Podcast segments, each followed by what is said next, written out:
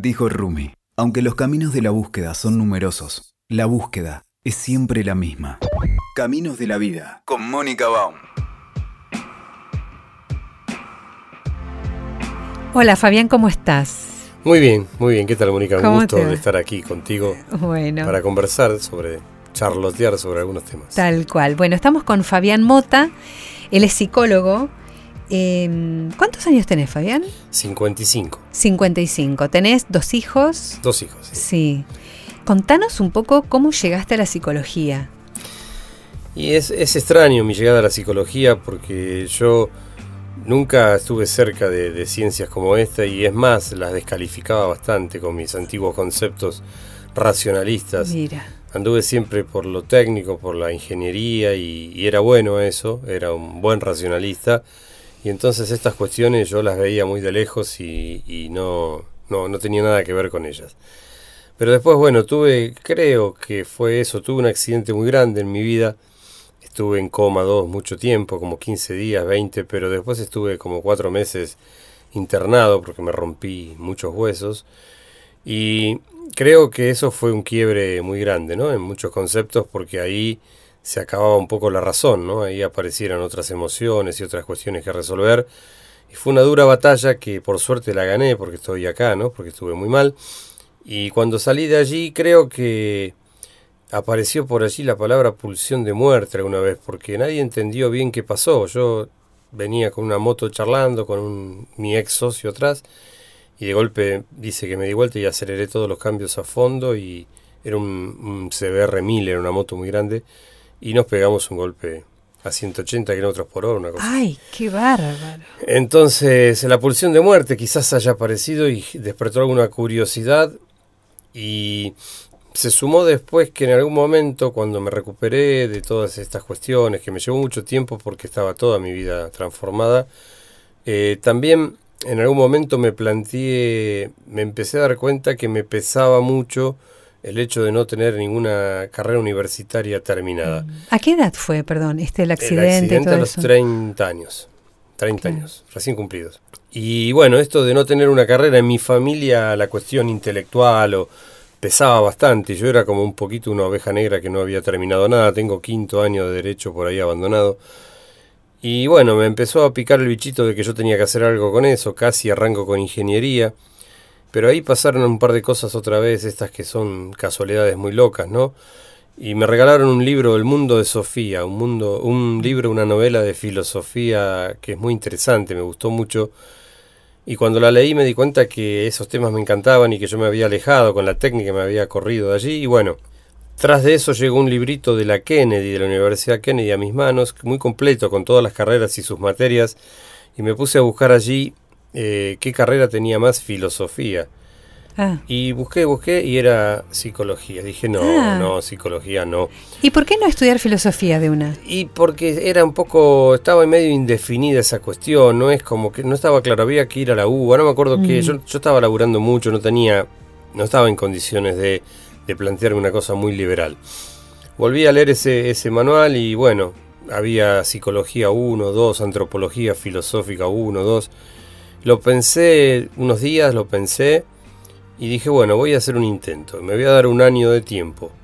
Si me gusta, continúo, si no, me, no, no pocos meses porque yo era peligroso, yo quizás arrancaba dos meses y después dejaba. Y me hice ese planteo, ese compromiso conmigo mismo y dije, me voy a anotar en psicología. Imagínate que mi familia, mis amigos dijeron, este está totalmente loco, deja los fierros, deja la industria, que me iba bien con eso. Y, y bueno, arranqué ese año, en el año no- 1998 fue eso.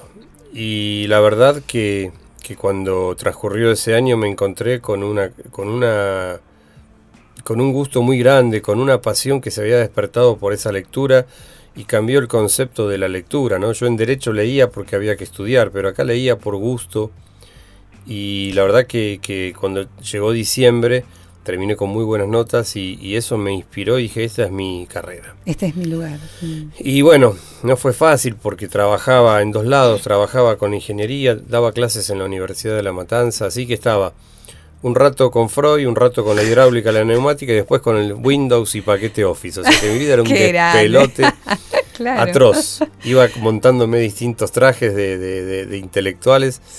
Y bueno, fue larga, la carrera es larga, son cincuenta y pico materias, así que me llevó seis años hacerla, con mucha intensidad. Y en ese lapso, bueno, nacieron mis chicos, compré mi casa, la única casa que compré y me enganchó el 2001 y debía dólares, o sea, me pasó de todo por allí, pero terminé la carrera y eso fue para mí un, glorioso, porque había roto esta cuestión mía de no concluir, ¿no? Yo había logrado terminar un proyecto largo, pesado, difícil, y eso me, me empoderó mucho, me dio mucha fortaleza. ¿Y en qué momento eh, vos sentís esto de decir, bueno, eh, me fue bien en el estudio, pero además también estoy viendo que soy buen terapeuta. Porque convengamos que profesionales recibidos hay un montón, pero competentes y que sean buenos en lo suyo y que se sientan felices además. No es Mira, es un proceso. Cuando vos empezás, como me imagino que con cualquier profesión, eh, sos bastante novato, estaba yo asesorado o supervisado con mi terapeuta y tenés un julepe bárbaro porque vos tratás de llevar a los pacientes a los libros o querés comprender bien qué pasa allí. Y con el correr del tiempo, despacito te vas soltando, te vas aflojando, vas comprendiendo mejor las técnicas y empezás a dejarlas de lado. Cuando las comprendés, las vas corriendo y empezás a recibir al otro como una persona que está allí con, toda una problemática en su vida y empezás a escucharlo desde otro lugar, realmente es complejo explicártelo porque aparecen muchos mecanismos intuitivos, percepción mm. pura, y vos empezás a comprender qué pasa y empáticamente vas desarrollando una habilidad mejor para ponerte acorde con él emocionalmente.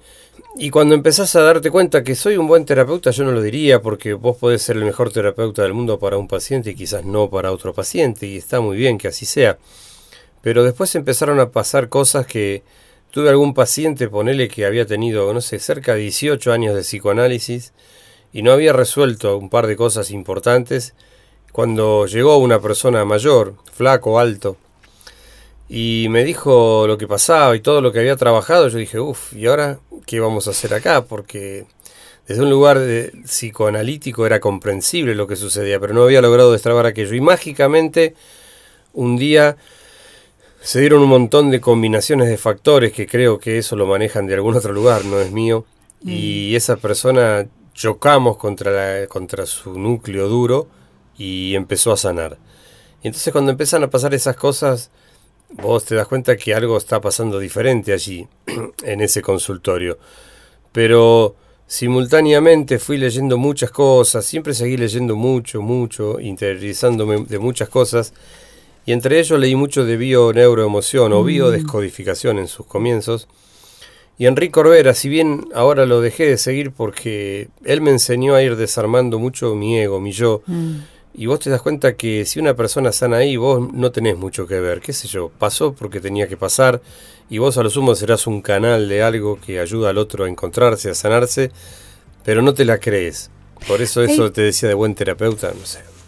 Claro, hay una cosa que, que, me parece muy llamativa en esto que decís, bio-neuroemoción, trabaja mucho la emoción, claramente es una de sus patas. Ahora, la psicología, cuando vos lo ves en el marco de la organización social, por decir de las ciencias o de las profesiones, está en el ámbito de la salud mental, ¿viste?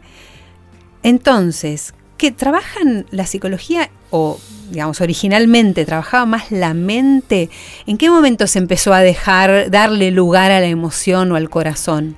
Y mira, en los orígenes la psicología surge obviamente muy fuerte con el psicoanálisis allí, ¿no? Freud ha sido un pionero importantísimo que en 1895 empezó a escribir algunas teorías acerca de la sexualidad infantil que revolucionó el mundo y desde una mirada psicoanalítica el cuerpo casi siempre estuvo fuera de juego, ¿no? El psicoanálisis ortodoxo no lo tenía muy en cuenta.